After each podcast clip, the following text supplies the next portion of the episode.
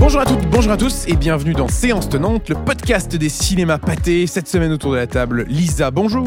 Salut Alexis. Et Robin, bonjour. Salut Alexis. Alors salut où Lisa. nous enregistrons ce podcast, Avatar La Voix de l'eau vient de dépasser les 10 millions d'entrées. Incroyable. Bravo à lui, c'est grâce à, c'est grâce à vous. Oui, Euh, vous ce êtes podcast, euh, la tout le mérite nous revient. Tout le mérite vous revient. Euh, 10 millions d'entrées, c'était pas arrivé depuis Le Roi Lion euh, et le- la version euh, dite euh, live en 2019 du film. 10 millions d'entrées, c'est euh, le film s'approche Mm. tout doucement de, enfin tout doucement, non pas vraiment, il va à plein régime, euh, à fond les ballons jusqu'à, euh, enfin pour atteindre du moins le score du premier Alors film. un petit, un petit pronostic là. Bah là, les le fait ou pronostics, pas? euh, c'est difficile quoi. Combien, jusqu'où va-t-il aller Je sais pas. 32 millions. 32 millions 32 d'entrées, ça non, serait allez, un record. serait un record. Non, Sachant que le euh, premier, avec la ressortie, avait fait un peu plus de 15 millions, mais je crois que la première sortie en salle, c'était 14, 14 et millions, quelques, 9, ouais. un truc comme ça. bah, un, Donc, petit, un petit 14, ça me un petit paraît 14. jouable quand même encore. c'est un pronostic, attention, c'est une promesse. C'est Oui, une On promesse. s'en c'est- reparlera dans l'épisode où le Avatar quittera les salles. Lisa? Non, non, mais moi je, je rebondis sur ce que tu dis. C'est hyper euh, cool pour les exploitants et de voir un blockbuster, mais en même temps, comme on le disait sur euh, 40 000 épisodes du, du podcast, euh, voir un blockbuster faire ça, mais à côté émotion, c'est hyper cool. Mais ce qui est fou aussi, c'est que euh, le film en France, enfin la France est le deuxième marché Alors, mondial. deuxième, Ouais. troisième. hein. Alors, je deuxième. crois troisième. il est, non, non, il est derrière pas- la Chine. Il n'a Enfin, pas il est- été alors, redépassé par alors, la Chine. Non, c'est-à-dire que si tu veux, il y a les États-Unis qui est premier, bon ça c'est pas très compliqué. Il y a la Chine et ensuite il y a la France. J'ai compris du coup. C'est-à-dire qu'il est deuxième à l'international et troisième au Mm. marché mondial. Donc la France surperforme sur, euh, sur ce film-là. Donc euh, c'est ultra encourageant de voir que autant de spectateurs vont découvrir et redécouvrir Avatar parce que les gens. Je sais pas combien de fois vous l'avez vu autour de la table, Robin? Et moi, je l'ai vu trois fois. Trois Trois fois déjà Ah là là. Ouais, j'ai Donc en fait, fois. si tu prends 10 millions qui divisent par 3, il y a que 3 300 000 personnes qui l'ont vu. Moi j'ai vu deux fois. J'ai accompagné, ben, j'ai- on l'avait vu ensemble et C'est j'ai vrai. accompagné deux fois la famille le voir. Très Ah oui. bien. Et moi, je l'ai vu aussi deux fois. Donc euh, déjà autour de la table, nous l'avons vu en tout sept fois. C'est C'est- déjà pas. Donc là, vraiment, c'est c'est déjà- grâce à nous, pour C'est- le coup. C'est potentiellement C'est 10 unique. millions. Donc, euh, James Cameron nous doit énormément. Ouais. Bref, un succès fou. Le film euh, n'est pas prêt de quitter l'affiche. Mais cette semaine, on ne reparle pas d'Avatar la voix de l'eau pendant tout un épisode. Ne vous inquiétez pas, puisque on va vous parler dans un premier temps de notre film L'autre regard. Notre label de la semaine, c'est l'Immensita. Avant de revenir dans une deuxième partie sur euh, un entretien exclusif avec Alain Attal. C'est le producteur d'Astérix et Obélix, l'Empire du Milieu. Et à trois semaines de la sortie du film, événement qui sortira donc le 1er février 2023 dans les salles. Il viendra nous parler euh, bah, de tous les enjeux de production autour de ce grand, grand film français qui débarquera très bientôt au cinéma. Donc, pour commencer cet épisode, on vous parle donc de l'Immensita, c'est notre label L'autre regard, c'est un film d'Emmanuele Crialedze avec Penelope Cruz. Notre Penelope Cruz nationale, Lisa Murator. Oh là Oh là, voilà, super. Voilà. Sachant que c'était un film en italien, En plus. euh, voilà, ça commence très fort. Euh, Penelope Cruz qui parle en italien d'ailleurs, c'est un film Italien et espagnol. Elle mixe un peu les deux, pour le coup. Mais c'est majoritairement en italien. euh, donc On en pense quoi de, de ce film-là? On en pense euh, du bien dans le sens où c'est un hum, film pour, euh, on va dire, euh, retracer un peu la filmographie dernièrement de Penelope Cruz. Mhm. Je trouve que c'est un film qui s'inscrit dans la continuité de ce qu'elle nous offre depuis quelques films, notamment avec Madres Paralelas. Et euh, dedans, elle incarne une femme, euh, une mère de famille de trois enfants dans les années 70, en Italie, à Rome, qui, euh, derrière une fantaisie, une joie de vivre, une liberté, cache une grande douleur. Et euh, je trouve que elle est juste bluffante dans ce registre-là. On, sait que c'est une actrice à dramatique pour le coup, Penelope Cruz. On l'a vu dans, toute sa filmographie. Et là, en fait, elle arrive à avoir, je trouve qu'elle a un jeu entre l'enfant qu'elle est, en fait, que cette mère est et qu'elle veut rester finalement, et euh, la douleur et la condition de la femme dans l'Italie des années 70. Robin Je suis assez d'accord avec toi, Lisa, sur ce que tu dis. Euh, moi, j'aime bien effectivement euh, la, la carrière. Je trouve qu'elle prend une belle tournure, la carrière de Penelope Cruz, euh, notamment dans son cinéma un peu plus indépendant. Mhm. On la voit aussi dans des, dans des blockbusters, mais je trouve que depuis quelques années, elle fait des choix. euh, on voit une, une constante dans les thématiques qu'elle souhaite aborder en Ouais. tant qu'actrice, en fait. Et effectivement, le, le rôle de la femme dans cette euh, société-là italienne de cette période est assez marqué. Et aussi euh, le rôle euh, qu'elle entretient avec ses enfants, ou plutôt la relation qu'elle entretient avec les enfants du film. À mon sens, les, les temps d'écran sont bien partagés en fait. Je trouve qu'on on aurait du mal à dire euh, qui est le personnage principal du film. C'est vraiment un film un peu choral entre le trio d'enfants, le trio, Oui, le trio. trois, Mm, mm. et notamment un des enfants qui prend un peu plus de place, et à côté le rôle de la mère et de la femme de Penelope Cruz.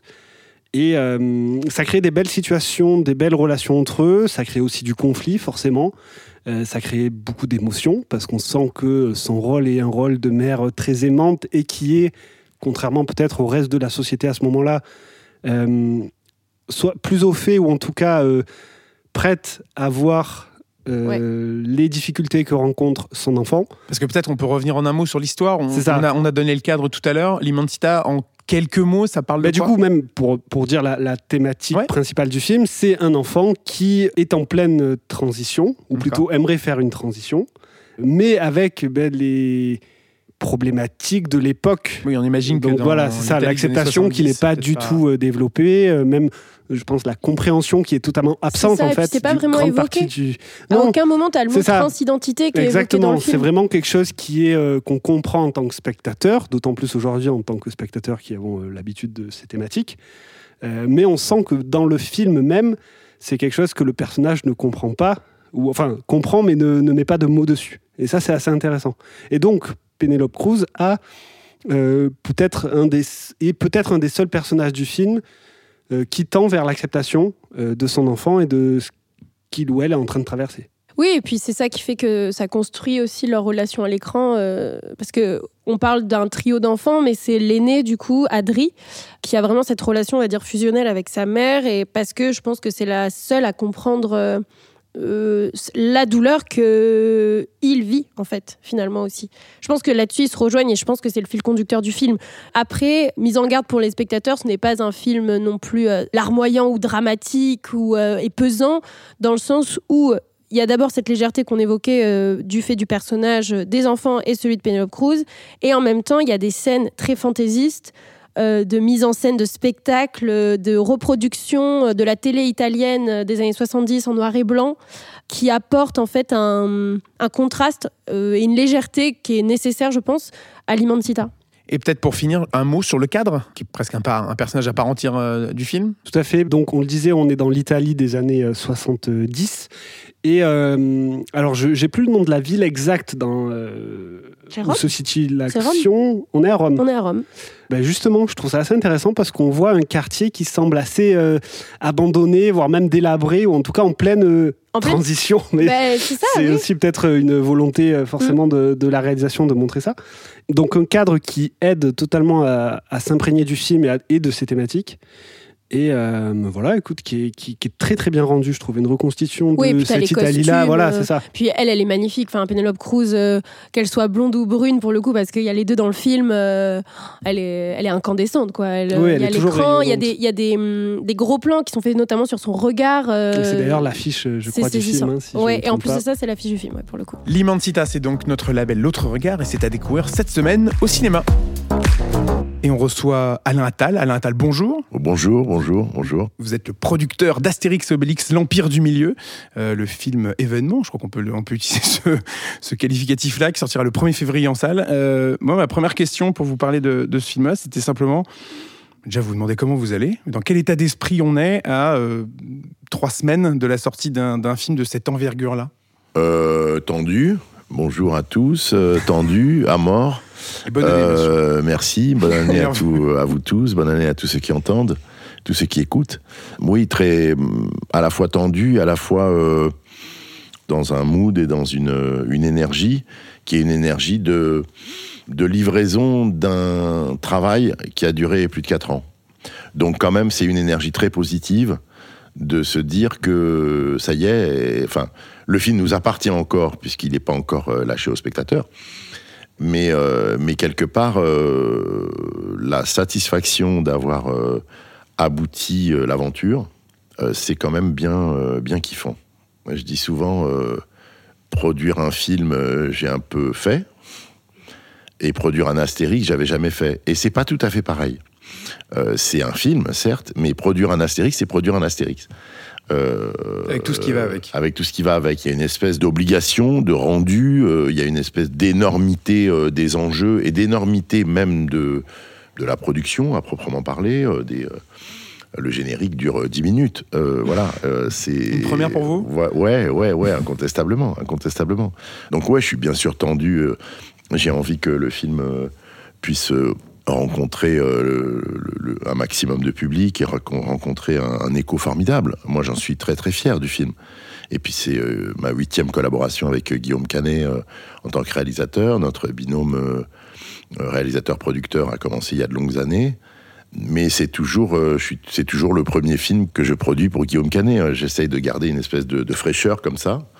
Non, non, je, vous dis à la fois tendu, à la fois très très très heureux d'avoir abouti le truc. Et parmi euh, vos plus grands succès, peut-être pour vous situer auprès de nos, auditeurs, on peut penser à Ne le dit à personne, on peut penser au Grand Bain, à Police, au Chant du Loup, une très belle année 2018 hein, d'ailleurs. Quand on regarde votre film sur IMDb, euh, Le Grand Bain, le, euh, Pupille et Chant du Loup, c'est plutôt, c'était plutôt un bon cru. Ouais, c'était c'était une année formidable. Il y a eu Les Petits Mouchoirs, il y a eu, puis il y a eu des films que je revendique qui est la collaboration en fait avec des réalisateurs au long cours. En réalité, euh, j'ai accompagné euh, Jeanne Herry avec euh, Elle l'adore et avec Pupi. On, va sortir en mars. Je verrai toujours vos visages, qui est son troisième film. Guillaume Canet avec huit films, Nicole Garcia. voilà, c'est évidemment Gilles Lelouch, dont on a fait les deux premiers films. Il y a fort longtemps, un film qui s'appelait Narco, qui est assez fondateur dans, l'ADN de, mon entreprise, du Trésor. Et puis euh, plus récemment, en collaboration avec euh, Hugo Sélignac, puisqu'on produit ce film à deux, à deux entreprises, Shifumi et, et Trésor. Et c'était le grand bain, oui. Donc euh, quelques réalisateurs comme ça qu'on accompagne, que j'accompagne, qui sont le cœur de mon aventure euh, de production au cinéma. Quoi. Voilà. Et en parlant de réalisateurs que vous accompagnez, difficile aujourd'hui de ne pas parler de Guillaume Canet, euh, que vous suivez, que vous accompagnez depuis les tout débuts. Euh, absolument. Et notamment sur son premier long métrage avec Mon Idole. Ouais, absolument. ça a été quelle rencontre artistique entre vous deux? C'est une rencontre plutôt amicale au départ, d'amitié. On se rencontre il y a hum, plus de 20 ans. Moi, j'ai envie de produire. il est acteur un jeune acteur en, devenir. Il a fait un téléfilm et un film de cinéma. Et voilà, il, me présente ce projet euh, après euh, que je l'ai accompagné sur, euh, sur ses courts-métrages. Il, réalise deux courts-métrages que je produis. En fait, c'est l'histoire des premiers, en fait, avec Guillaume. son premier court-métrage, c'est aussi mon premier court-métrage de, producteur. Son premier long-métrage, Mon idole, c'est aussi mon premier long-métrage de producteur. Ne le dis à personne, euh, c'est un gros succès. C'est aussi mon premier succès hein, vraiment important en tant que, producteur au niveau de, de, la rencontre avec le public. Et mon plus gros succès à ce jour, euh, c'est euh, Les Petits Mouchoirs et c'est une aventure avec Guillaume également. Donc, ouais, c'est nos destins professionnels et sont, sont, vraiment très liés. c'est une grande histoire de. Voilà d'un, je vais pas dire un vieux couple, mais en tout cas un binôme de producteurs-réalisateurs. Euh, euh, voilà, on a quelques raccourcis du fait qu'on se connaît qui, qui permettent d'aller vite quoi, dans la collaboration. Ouais. Ouais. Moi, je voulais savoir justement, puisqu'on parle de votre relation avec Guillaume Canet, vous qui l'avez connu, on va dire, à ses débuts, vous avez commencé ensemble, là maintenant, voilà, vous arrivez jusqu'à Astérix. Je voulais savoir euh, quel type de metteur en scène c'était et comment, est-ce que vous l'avez vu évoluer? En fait euh, Est-ce que euh, ces techniques de direction ont changé euh, Qu'est-ce qui a changé entre voilà, ce premier court-métrage et Astérix? je, crois certainement que l'expérience de la réalisation, la réalisation est devenue vraiment une, casquette totalement assumée par le Guillaume Canet, acteur. Il y a, il y a vraiment deux casquettes. pour parler de lui réalisateur, parce que c'est ce qui nous concerne là, oui, je crois que certainement il a, il a beaucoup évolué il y a une espèce de, d'intuition. C'est un homme d'intuition, c'est un, réalisateur de feeling avec les acteurs et avec euh, les, euh, la façon de raconter une histoire. Et ça, c'était déjà, dès son premier film, je crois en lui euh, profondément. Il a très tôt su comment mener une histoire, comment la raconter, comment penser avec des plans euh, une émotion, comment euh, diriger. J'ai beaucoup produit, dont Guillaume, des réalisateurs qui sont des acteurs dans la vie, à part ça. Et euh, je crois que, que si c'est souvent arrivé comme ça, je crois que ça, me plaît beaucoup, moi, en tant que producteur, de voir cette espèce de d'essentiel dans la direction d'acteurs que représentent les films réalisés par des acteurs. Il y a une espèce de raccourci comme ça que qu'ils savent faire, ils savent trouver euh, la bonne énergie euh, quand ils dirigent leurs acteurs. Et donc avant tout, c'est un grand directeur d'acteurs. Et ça, ça existait depuis le premier film. Après, huit films plus tard, on va dire, euh, il y a certainement une expérience de dingue sur le mode de récit, sur l'écriture, sur, sur le sens de l'ellipse, sur le sens de voir ces séquences monter en les tournant, sur, euh, sur l'envie de, de, de raconter avec un mouvement de caméra ou avec, un, avec, un, avec une vision de, de, d'un, récit cinématographique, un- un- une émotion, un moment. Et je crois que ça, il est passé vraiment euh, maître sur cette espèce de, de symbiose entre lui, entre son récit et sa mise en scène. Et, et ainsi, met sa mise en scène. C'est pas, c'est pas un réalisateur qui va faire trop de chichi sur euh, la manière de filmer. En fait, euh, il est toujours au service de l'histoire, mais cependant, il est passé euh, au bout de huit films dans une habileté. Il, est, il, a, il a atteint une habileté, une, une façon de, de parler avec les, principaux collaborateurs techniques d'un cinéaste, c'est-à-dire son chef op, son chef déco, ses machinaux, etc., qui vont faire le plan, parce que finalement, euh, faire un film, c'est des émotions, mais qui sont quand même euh, représentées dans un plan, dans une série de plans, dans un montage. Avec son monteur, il a collaboré euh, avec deux ou trois monteurs, pas beaucoup dans sa vie. Là, ça fait plusieurs films qui collaborent avec Simon Jacquet, qui est un monteur que nous avons connu, nous, il y a fort longtemps, avec d'abord Nicole Garcia, puis avec euh, Maïwen, puis avec Gilles Lelouch, et là, qui est, qui est arrivé chez Guillaume. Donc, euh, c'est un monteur euh, qui est très, euh, très proche du Trésor. Et voilà, là aussi, la greffe a pris entre eux. Et je crois que cette écriture-là, qui est l'écriture du montage, là aussi, il l'a vraiment maîtrisée avec l'expérience. Donc oui, pour, pour répondre de manière plus synthétique à votre question, je crois que certainement, il y avait une nature de cinéaste. Il y avait un, tous les fondements, toute l'énergie qu'il fallait pour dire qu'il avait quelque chose à raconter, ce gars, il y a 20 ans. Et maintenant, il a en plus, je crois, une certaine dextérité, une certaine habileté et une certaine euh, façon de faire les choses qu'il a acquis par, euh, par expérience.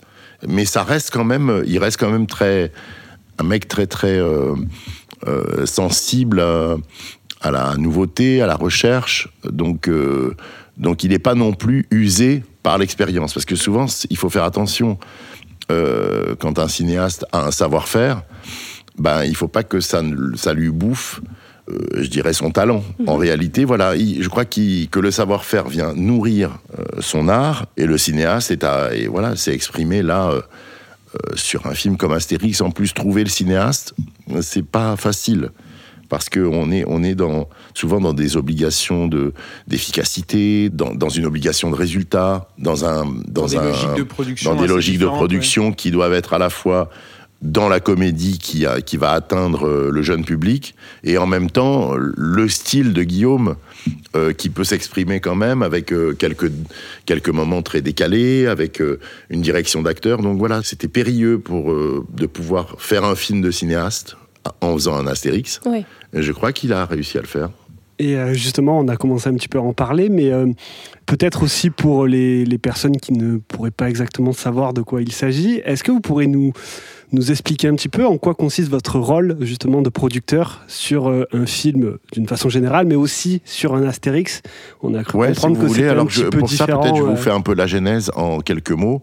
Il y a un- quasiment cinq ans, euh, un, producteur qui s'appelle Johan Bayada, qui a une boîte qui s'app- qui s'appelle Les Enfants Terribles, me contacte en me disant euh, euh, j'aurais bien aimé que tu tu t'intéresses à ce projet qui serait donc le cinquième live d'Astérix parce que j'ai l'autorisation et les droits dans un concours que Johan avait gagné auprès d'Hachette pour, pour euh, produire euh, un nouvel opus live. La, la quête de Johan était de, de s'associer avec, avec un producteur qui était sûrement euh, un tout petit peu plus, je dirais, qui avait fait plus de films et qui avait un peu d'expérience de la typologie de films, De voilà, grosses machines. de grosses machines. Donc évidemment, la première étape a consisté à, à bien m'entendre avec Johan, euh, à, se- renifler un peu, à voir si notre histoire pouvait marcher. Donc ça a été le cas.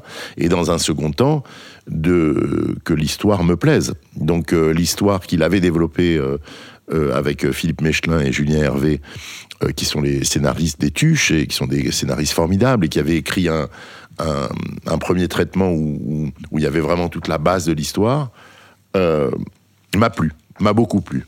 Dans mon ADN de producteur, je suis plutôt proche des réalisateurs, c'est-à-dire que les histoires que j'ai pu produire, j'ai fait une trentaine de films ou un peu plus, c'est souvent des, histoires qui sont dictées par la volonté d'un réalisateur. Je ne suis pas un producteur de coups. Euh, je je fais pas des coups euh, en me disant euh, il faut raconter cette histoire, acheter ce bouquin, trouver ce scénariste, trouver ce casting, réalisateur. Alors il y a un casting de réalisateur. J'ai jamais fonctionné comme ça. Là, on était dans, un, dans une autre configuration que celle que je connais. C'est-à-dire, on part d'une histoire, on part de personnages qui ont eux-mêmes une histoire, on part avec un détenteur des droits qui s'appelle les éditions Albert René, qui euh, sont euh, un peu les gardiens du temple de la certitude que les personnages vraiment euh, emblématiques d'Astérix Obélix, de, et la couleur, et l'énergie, et le talent de Goscinny et Uderzo vont être absolument protégés et extrêmement bien traités. Donc on, on part sur une- toute une série de contraintes, en tout cas un cahier des charges, qui n'était pas du tout, du tout euh, mon, mon quotidien. Du tout. Ni dans vos habitudes, quoi. Du tout. Zéro. Et euh, mais bon, voilà, euh, le fantasme d'un film d'aventure comme ça, d'aller d'aller oser remettre remettre sur la table une franchise qui était un petit peu abîmée par euh, les deux précédents films. En fait, il y a eu le premier qui était vraiment euh, la découverte, euh, le second qui est le film de Chabat, et puis les deux autres qui ont qui ont pourtant des qualités, hein, mais qui n'ont pas vraiment rencontré le public et la franchise a un peu descendu l'escalier de, de, la réussite en termes de- en termes de spectateurs. Ce qui a peut-être fait qu'Astérix est parti se faire une nouvelle carrière en Exactement, animation. en animation. Ouais. Donc, euh, donc voilà, le challenge, plus l'envie de, de faire un film de manière un peu différente de la manière, la collaboration avec Johan. Voilà, on s'est embarqué ensemble et il s'est agi donc d'aller euh, faire une sorte d'attelage dans lequel les collaborateurs, l'écriture, euh, le réalisateur, etc., pourraient être cohérents et plaire à la fois donc à, avant tout à, à notre idée que l'on se faisait du projet et aussi à, à, à Édition Albert René et Hachette. C'est un rêve de producteur, d'ailleurs, de s'attaquer à un sujet comme ça Quand Ouais, on est à ce niveau-là, à cette Alors- étape-là de. Alors à mon niveau, moi, mon, la jeunesse du je, vais, je, vais vous, je vais vous dire en fait ce qui m'a fait rêver. Je sais pas si c'est un rêve de producteur, mais ce qui m'a fait rêver moi, Ou même de cinéphile, d'ailleurs. euh, c'est plutôt l'impression que j'ai toujours milité beaucoup pour notre savoir-faire. Le savoir-faire français, j'ai euh, j'ai le sentiment, vous citiez tout à l'heure le chant du loup, j'ai le sentiment que les Américains, ou en tout cas euh, les, les- les films qui sont un peu estampillés, marqués euh, hors France, films de sous-marins, c'est hors France, c'est les ricains qui savent faire. C'est un genre dans le genre, c'est un sous-genre. Voilà, pff, voilà. Eh ben, il y a quelque chose qui m'a énormément plu dans l'idée de dire, ben ouais, ben d'accord, peut-être différemment, mais nous on va essayer. Moi j'ai produit aussi un film il y a il y a deux trois ans, qui est un film de super-héros pour euh, Netflix, qui s'appelle Comment je suis devenu super-héros. Totalement assumé dans le genre. On, a des super pouvoirs, etc. On vole au-dessus de la ville, on est plus fort que. ben, Voilà. Ce qui m'a plu donc dans le fait de relever le défi d'Astérix, c'est de se dire que notre savoir-faire, la puissance des artistes euh, de l'ombre en France, elle est infinie. Et donc, s'accaparer un genre, s'accaparer le ton de la comédie et le traiter un peu comme un film de super-héros, un peu, parce que finalement, les ricains, ils ont Avengers, nous, on a Astérix et Obélix, ils ont des super pouvoirs. Il y en a un qui a un super pouvoir naturel, hein, euh, comme Hulk, qui de temps en temps euh, a un coup de colère et puis euh, défonce une ville. Et puis d'autres qui sont euh, et voilà que Astérix a besoin de sa potion magique. Il n'en demeure pas moins que ce sont deux super héros. Et donc c'est ce prisme là qui m'a un peu botté dans l'idée de me dire on y va, c'est colossal, c'est monstrueux comme aventure qui commence, mais euh, ouais, je veux bien m'y coller, euh, on veut bien s'y coller pour relever le défi et pour dire euh, on va essayer de le faire, on va essayer de le faire bien et on va essayer de le faire avec l'ambition d'un grand film d'aventure. C'était alors pour essayer d'avancer un peu dans le projet. Donc là, voilà comment ça se goupille. On en est là. Très très tôt, moi j'imagine euh, euh, l'aventure avec Pâté et en une seconde, euh, trois dixièmes, Jérôme me dit on y va. Donc voilà, cet attelage se met en place. il y a un traitement, une histoire qui me plaît. Il y a un producteur qui, qui me propose de monter à bord.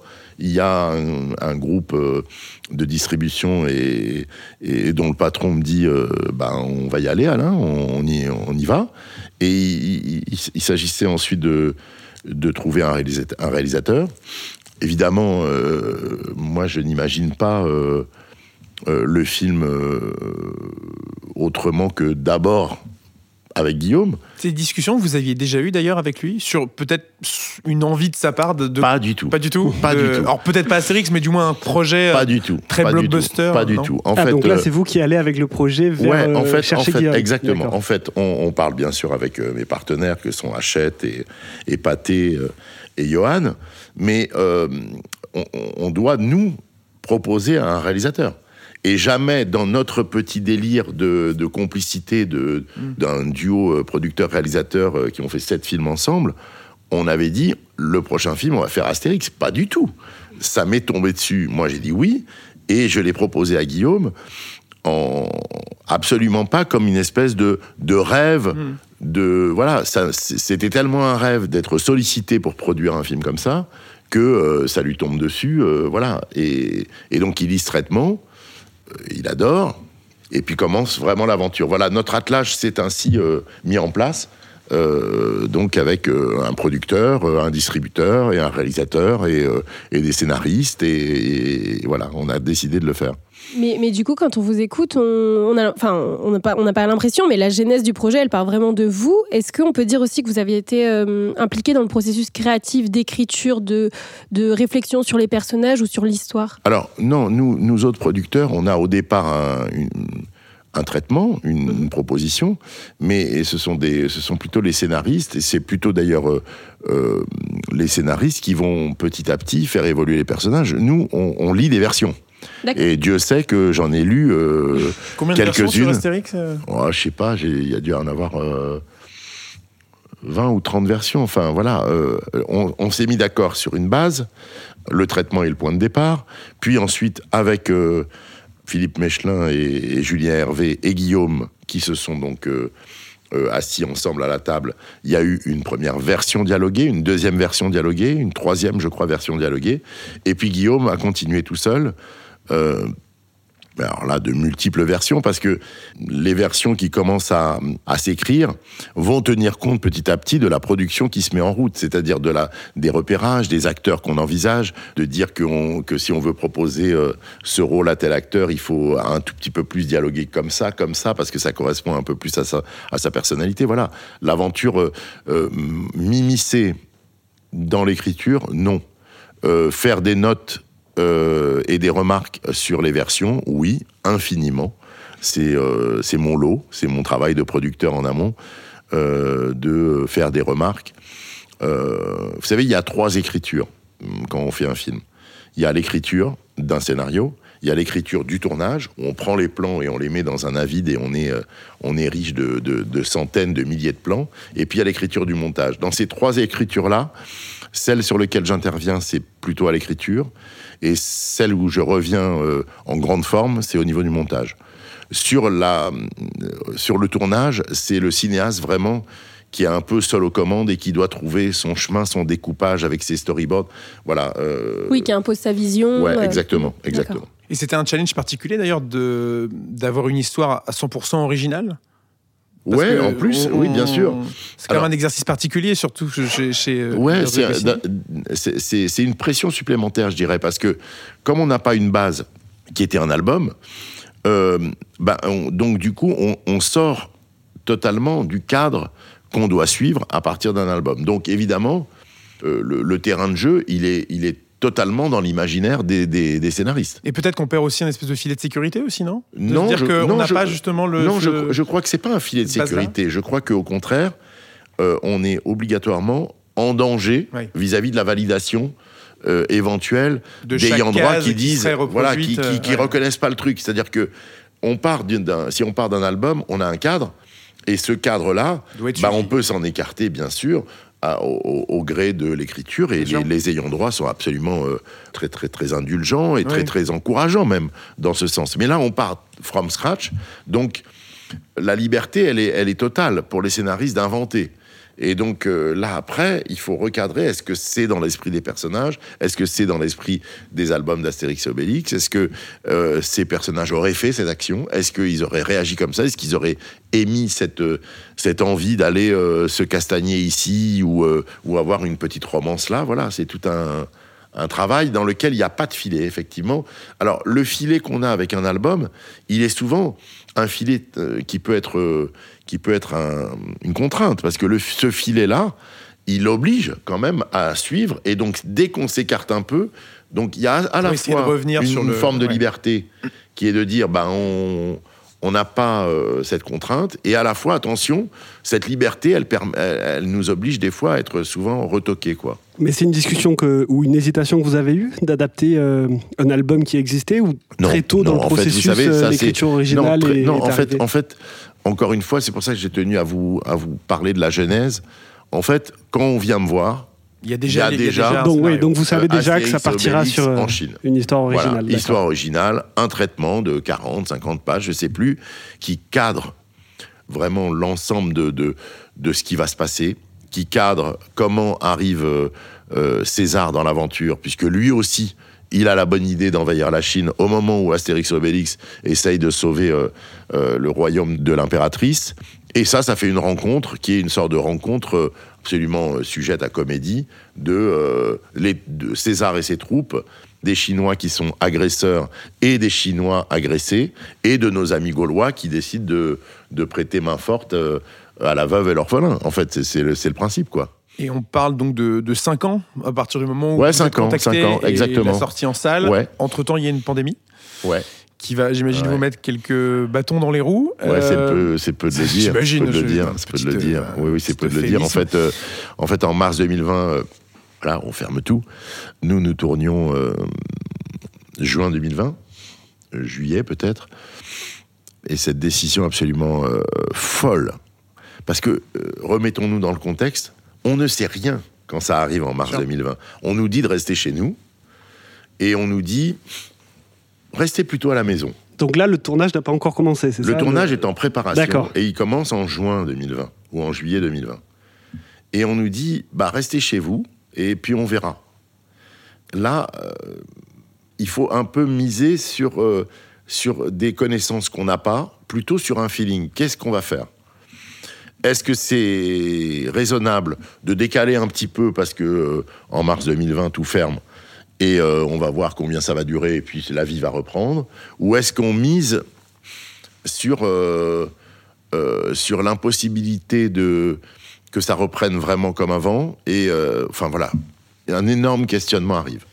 Et, ce questionnement on le résout avec mes partenaires Johan, Pathé et Guillaume dans la douleur euh, au début avril 2020 de décaler d'un an mais ça, c'est c'est dingo comme, comme décision. Parce que pourquoi on décalerait d'un an? D'abord, on avait besoin quand même d'avoir un film qui se déroule au printemps et en été. Donc de toute façon, ça pouvait pas être un film hivernal. Pourquoi euh, décaler tant? Parce qu'il y a un tel enjeu en termes de production, en termes d'organisation, en termes d'acteurs, etc., que on- voilà. Mais on ne sait pas, en fait. Quand on décale d'un an, on ne sait pas si le film reprendra un jour. Parce qu'on ne sait pas ce qui, est, ce qui est en train de nous tomber sur la tronche avec cette pandémie. On ne sait rien, en fait. On est dans des bureaux, enfin, on est dans, dans des apparts transformés en bureaux. Euh, on est, on on voilà, on est, on est, on est en tongue et euh, voilà, enfin, on est, on est présentable que du haut, quoi. On sait pas ce qui se passe en bas dans tous les zooms, euh, si on est en slope ou si on est, voilà. Et et on prend des décisions absolument, voilà. En parallèle de ça, il faut savoir que ce film devait se tourner en Chine. Donc en fait, on, a un double problème. On a une pandémie qui, dont l'origine à ce moment-là, rappelez-vous, euh, on se demande si elle vient pas de Chine, si cette espèce de chape de plomb qui est organisée euh, là-bas avec ces hôpitaux qui sont créés, qui sont montés en sept jours, et- on vit un, truc de dingue. On, ne sait pas ce qui est en train de nous arriver. Et nous, on doit tourner en Chine, on doit trouver une copro avec la Chine.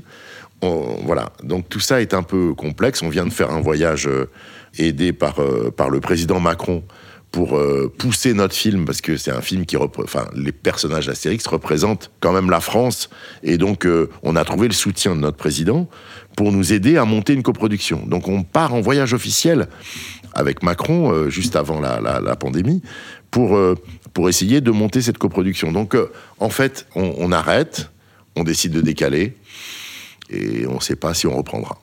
Grosso merdo, c'est ce qui, ce qui nous arrive comme pendant, pendant le premier confinement. Voilà. Et, Et le tournage reprend donc un an après? Un an après, un Comme an prévu. après, ouais, euh, Enfin, comme comme, prévu. prévu. Pas initialement, Avec- Est-ce que avec- justement, est-ce que cette année, ça a amené aussi euh, du travail en plus, de réécriture, de... Alors, bravo. Euh, moi, je vous réponds oui, certainement. Je crois que euh, à la finale, le film a gagné. D'accord. il a gagné partout. C'est-à-dire de pouvoir plus préparer un film, de pouvoir plus le penser, de pouvoir plus réfléchir à la manière de le faire, de pouvoir plus storyboarder, de pouvoir euh, certainement euh, euh, plus penser les choses, plus travailler les écritures. Je crois que c'est un mal, ça a été un mal pour un bien. Il faut bien trouver un intérêt à ce décalage. Eh bien, cet intérêt, il a été de, oui, je crois certainement, dans le travail dans le travail, dans moins de précipitation. On est, quand on démarre ce tournage, euh, même si on n'est jamais prêt sur un tournage comme celui-là, mais quand on, démarre ce tournage un an plus tard, on, le maîtrise le sujet, quoi. On, voilà, il, il est temps d'y aller. Moi, j'avais une question sur le casting, parce qu'on parle donc de la genèse. Et Ouais. Du coup, comment s'est euh, comment s'est formé ce, ce vaste casting entre euh, Vincent Cassel, Marion Cotillard, Gilles Lelouch euh, dans Obélix? Comment on arrive à monter un casting pareil? Est-ce que c'était des rôles qui avaient déjà été envisagés pour eux, ou est-ce que ça arrivait plus tard, justement du fait de ce décalage aussi, peut-être? Non, en fait, euh, avant de, de- de décaler, en mars, les rôles principaux, les, les 5-6 rôles Mhm. principaux, ça a été la phase où on, y- on était, euh, on avait déjà avancé là-dessus. En fait, dans un premier temps, mais il vous le racontera mieux que moi, euh, Guillaume a petit à petit écrit plusieurs versions, comme je vous disais, et, et donc il s'est il s'est agi de, de penser le casting. Il a pensé, lui, le personnage de César pour lui, en l'écrivant. Un peu comme Alain Chabat sur Mission Voilà, Cléopâtre. il s'est dit, euh, voilà, César, c'est marrant, euh, c'est un peu moins, euh, un peu moins de rôle, un peu moins de jeu, un peu moins de jours. Et petit à petit, les gens lui ont dit, mais, euh, mais Astérix, alors, pourquoi pas? Et le, en fait, le, le, le, le truc s'est mis un peu à tourner dans sa tête. Il n'a pas du tout pensé qu'il allait jouer Astérix en l'écrivant en finalisant euh, ses versions. Et petit à petit, à cause de, nos suggestions, nos, propositions, euh, Pathé était aussi très très partant euh, pour qu'il il s'y colle. L'idée que lui joue Astérix a fait son chemin. Elle a été vraiment définitivement dans le marbre le jour où ils étaient euh, donc euh, c'est l'été qui a précédé ça devait être en, en juillet ou en août euh, 2019 qui a précédé euh, donc euh, cette année qui devait être l'année où on tournerait. Il est en je crois en, en vacances quelque part avec Gilles et il lui dit euh, bah tu ferais pas Obélix?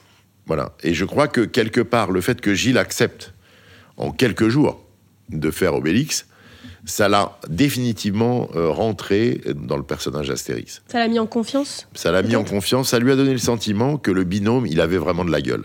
Alors, en plus, il faut savoir qu'ils se connaissent. On se connaît depuis 20 piges, 25 piges, je ne sais pas combien de temps, euh, Gilles, euh, Guillaume et moi.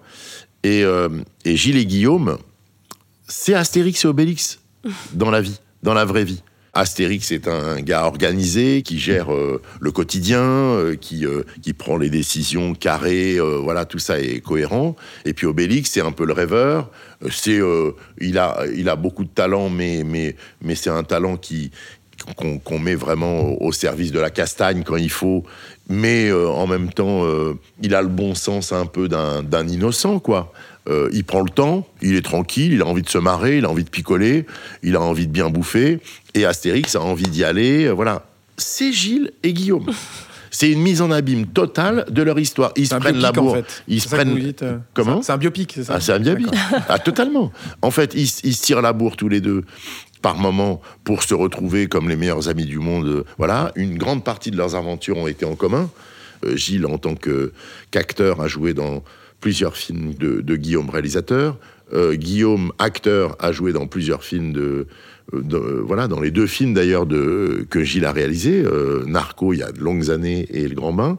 Ils sont, ils sont potes et en même temps euh, très différents. Et donc ce binôme qui a été décidé a été décidé vraiment dans le marbre après l'accord de Gilles. Donc on avait notre duo et donc Guillaume acteur Guillaume réalisateur, le réalisateur qui est en lui s'est mis à penser à son casting, en le soumettant bien sûr, parce qu'il y a un process là aussi de, de, validation, un peu de validation avec Pathé, avec nous autres producteurs, avec mhm. nos ayants droit. Donc petit à petit, on a commencé à penser euh, à un casting. Cléopâtre, euh, avec Marion, ça s'est assez vite imposé. On lui a proposé, ça, ça, a été très tôt un accord. Alors, le souci de Guillaume qui voulait. Euh, pourquoi peut-être peut-être est-ce une des raisons pour lesquelles et Astérix et Obélix sont campés par euh, Guillaume et Gilles euh, C'est que dans son écriture, à la différence des précédents, y compris d'ailleurs depuis celui de Chabat, Astérix et Obélix sont au centre euh, du film. Ce ne sont pas des faire-valoir potentiels d'autres personnages qui vont faire l'histoire, qui vont comme Guillaume Gallienne dans le dernier, comme Jamel dans celui de Chabat, avec d'ailleurs Chabat lui-même dans le rôle de César.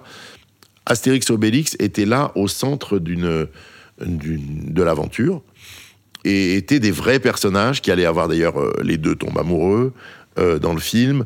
Euh, y a, c'est le, le, premier film qui va raconter leur enfance quand, Obélix est tombé dans, le chaudron de potions magiques, etc. C'est un film qui est sûrement un tout petit peu plus dans l'intimité d'Astérix Obélix, un peu plus. Donc ça a fait en sorte que les deux soient OK pour le faire. Et, et ensuite, ils sont partis en casting.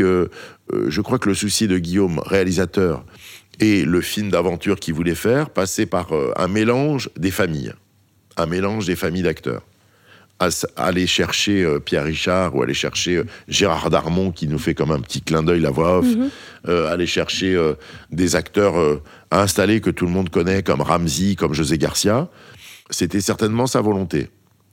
Mais lui et Gilles et, Marion étant dans un mood un peu quand même avec une forme de modernité dans certains de leurs choix, etc., ils voulaient aussi ouvrir la porte à une autre famille de cinéma qui serait une famille euh, sûrement plus en devenir, euh, euh, une jeune femme comme Laura Felpin qui vient faire un, mhm. un, petit rôle. évidemment, le choix de Jonathan Cohen comme le sidekick, enfin comme le personnage, le, le troublion qui a un rôle important, qui, qui, a un rôle presque aussi important qu'Astérix Obélix, c'était certainement aller faire un clin d'œil avec une famille de cinéma et une famille d'acteurs qui étaient pas du tout des, les acteurs classiques du reste du casting, voyez. C'était notre volonté, c'était la volonté de Guillaume, hein, c'est une volonté artistique, euh, c'est pas, pas une volonté de, de, ratisser l'art, c'est une volonté de rencontrer des acteurs qui lui plaisaient, mais qui n'étaient pas obligatoirement dans la même famille.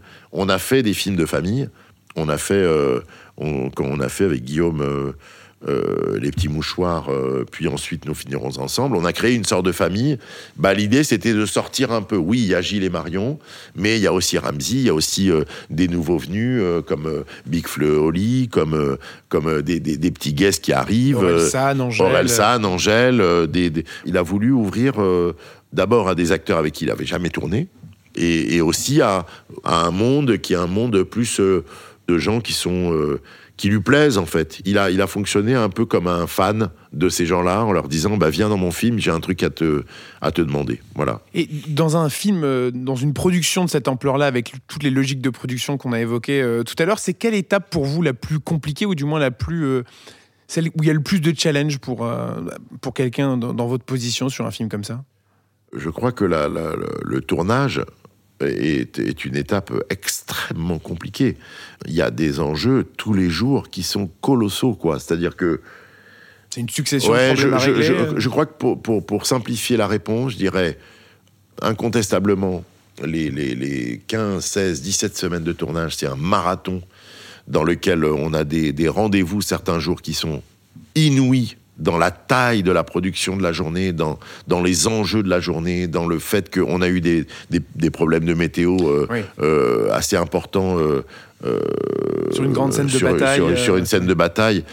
Pff, Purée, mais c'est insoluble de, de, se- de se dire, mais est-ce qu'il faut tourner quand même? Est-ce qu'il faut mettre cette journée entre parenthèses? Les, les conséquences financières sont folles.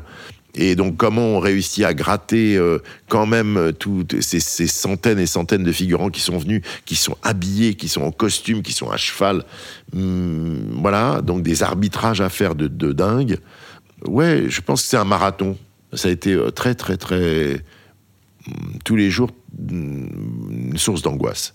Et en même temps, source de plaisir de dingue, parce que la partie qu'on a tournée en studio et euh, où on a construit un village, de, le, enfin, un quartier de la ville de Shanghai, où on a construit euh, le palais de, de César, qui est absolument dingue. euh, bah, voilà, là, par exemple, c'était.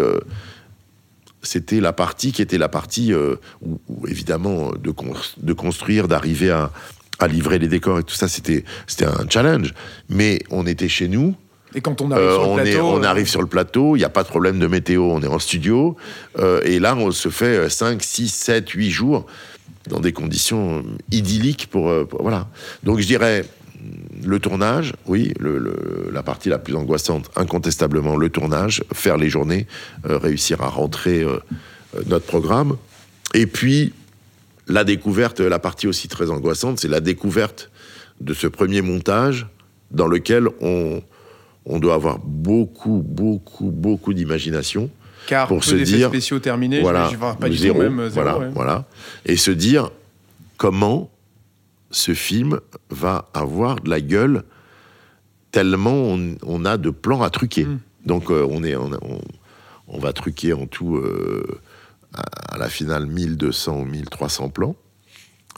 Mais et pas des petits trucages, Oui, oui. parce que euh, par exemple, euh, on va se retrouver euh, sur deux bateaux qui sont posés sur un tarmac. Et nous, on va recréer la mer qui leur permet d'arriver en Chine. Mais waouh Waouh Voilà, imaginez, et puis, et pendant des mois et des mois, le travail sur les effets spéciaux et le travail des rendus et l'avancée du montage et les versions de petits débuts d'effets spéciaux, donc un chant euh, avec euh, la mer et un contre-champ avec un tarmac de...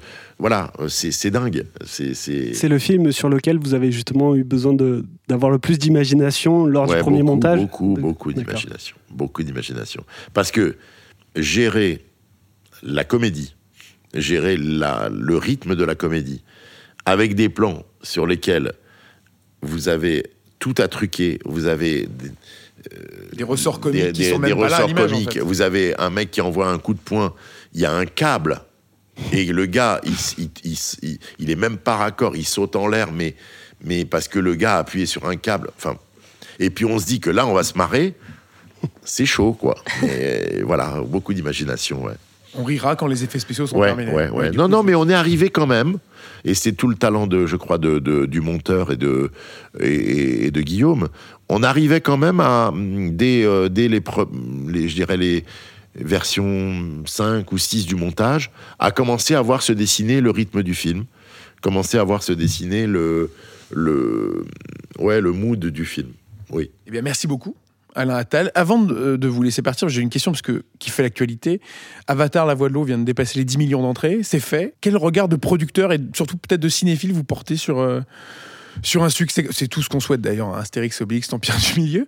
Mais euh, un film comme Avatar qui marque le retour euh, des spectateurs en salle en nombre comme ça, parce que Ouais. l'année dernière, il y avait eu Top Gun, Maverick qui Ouais. avait cartonné aussi.